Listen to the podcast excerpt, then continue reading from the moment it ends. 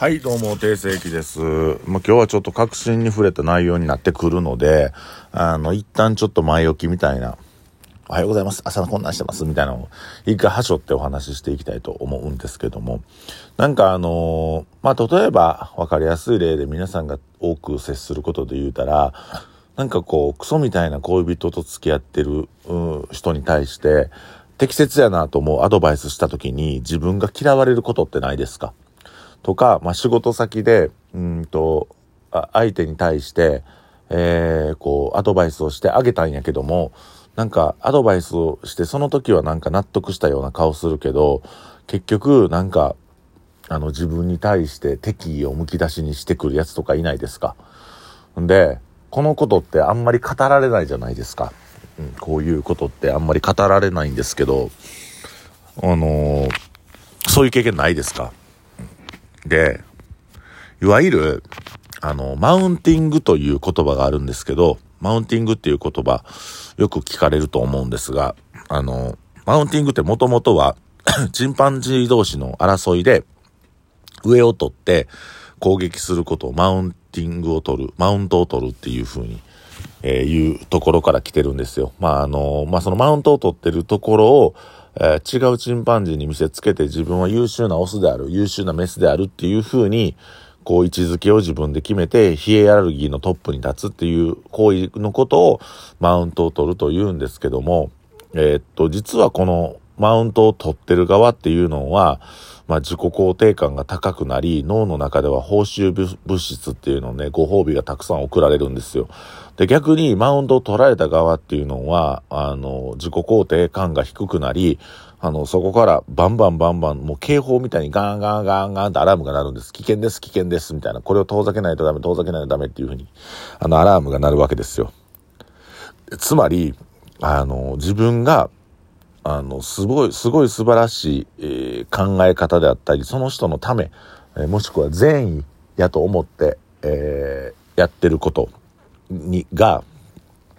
実はその人にとってマウンティングを取られたっていう、えー、脳内変換になり、そして警報が鳴り続けてるっていう状態なんです。だから、その人も、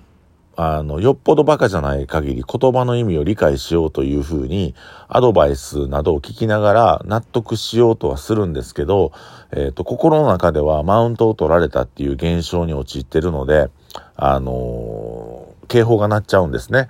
で、故に、その言葉はその場では、うんうんとか話を聞いてるふうにすんねんけど、後になってふつふつと腹立って、で、そのマウントを取った人っていうか、そもそもで言うと、あの、アドバイスをしてあげようというところまで行った善意を持ってる人って言い換えてもいいと思うんですけど、その人を敵対することによって、あの、心を落ち着けるっていうことなんです。なんか僕も、あの、このラジオで何度か言うたことあるんですけど、ほんまに後輩とかに良くなってほしいなと思って、あのアドバイスしてみたりとか、それこそね、あの、老の、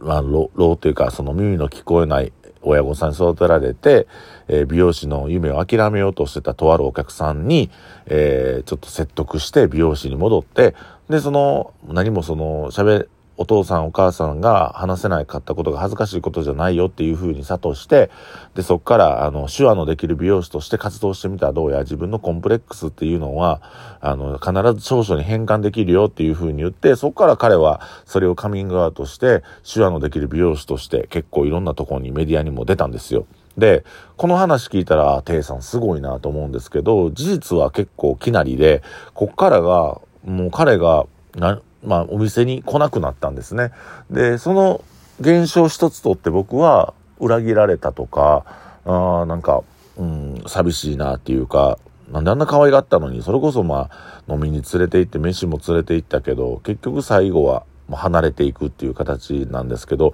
僕自身にすごい言い方が問題やったんかな、なんかこう、向こうが不快なこと言ったんかな、と思ったんですけど、そのマウントを取るって、マウント取られたって思った時に、要は、こう、自分が生きてきて、彼も、その美容師やる前、手話美容師で活躍する前までは、足しげくうちの店に通って、ていさんちょっと今日もお話聞かせてくださいっていうスタンスやったんですけど、手話美容師として活躍すると、やっぱり自分の中でも大きな、まあ、プライドというか、自信が身についてきたんですね。で、これマウント取られて、相手のアドバイスを聞けなくなる、マウントを取られて相手のアドバイスを聞けなくなる状況っていろいろあるんですけど、じゃあ僕ら学校の先生の話って聞けたじゃないですか。で、えー、っと、例えば親の言うことって聞けたじゃないですか。で、なんで、その、まあ、飲み屋のおっさん、年上のおっさんが言うたことを聞けなくなってくるのか。えー、まあ我々の店舗の店主たちにちょっと注意されたらそれが、あの、逆ギレしてしまうのか、とか、ね。あの、上司に怒られたけど、なんで自分は、あの逆ギレして、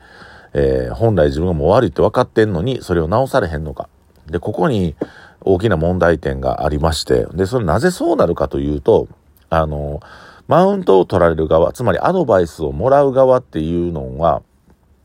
えっと、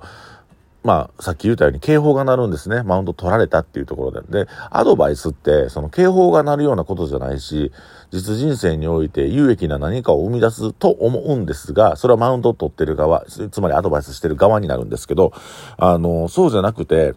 あ結局、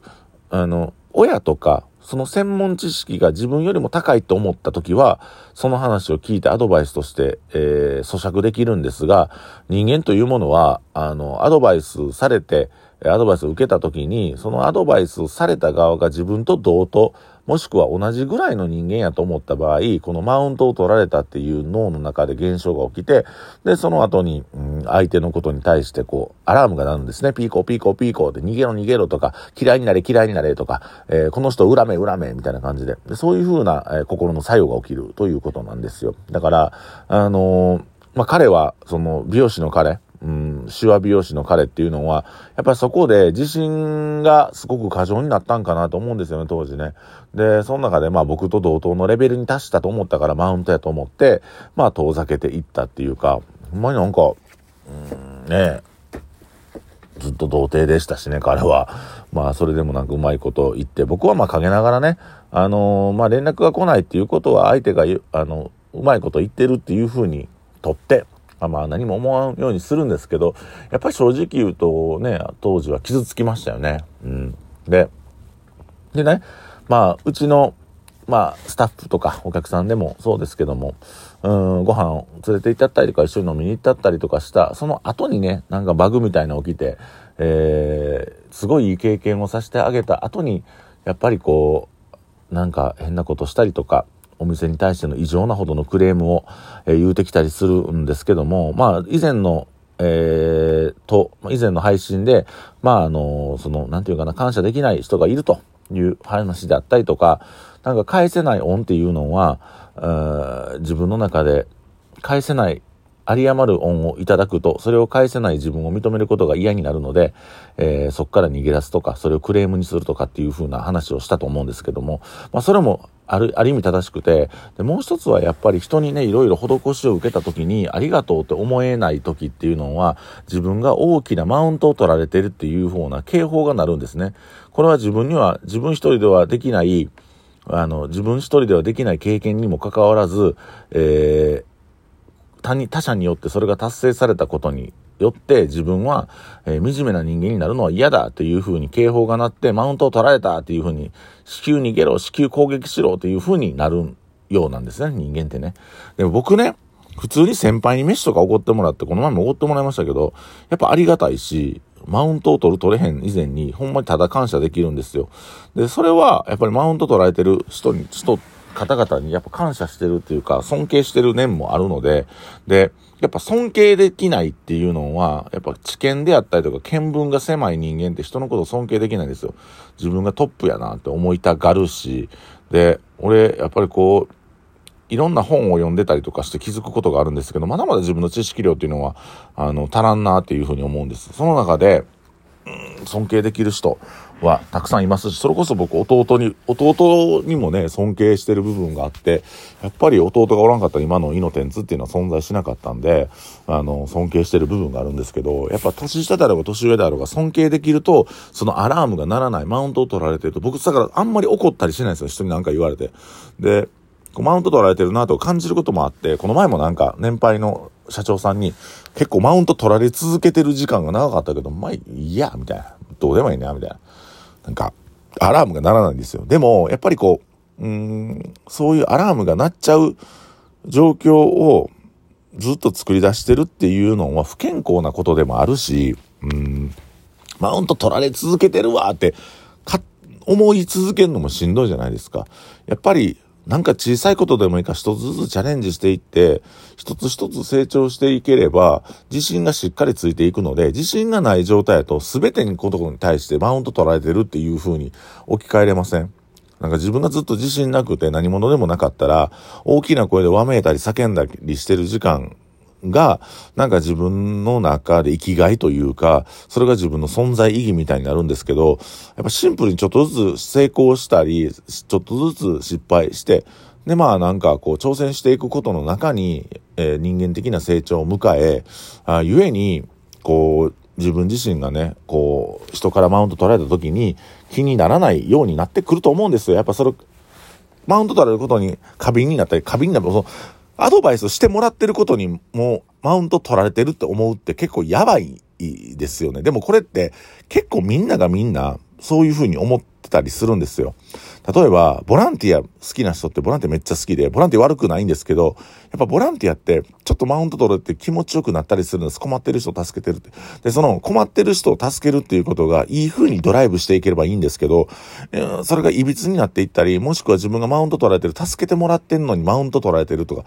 あの、わざわざこんな足運んでくれて、こんなことしてくれてんのに、ご飯おごってくれて、こんな話聞いてくれてんのにマウント取られてるってなると、もうそれはちょっと異様な形態になっていくので、まあでもこれが人間の本性なんかなと思いながらも、どっか諦めつつどっか希望を持って、えー、僕は人、いろんな人を助けていきたいなっていうふうに思いましたね。最後の最後、どんでん返しで助けていきたいなと思いました。はい、定石でした。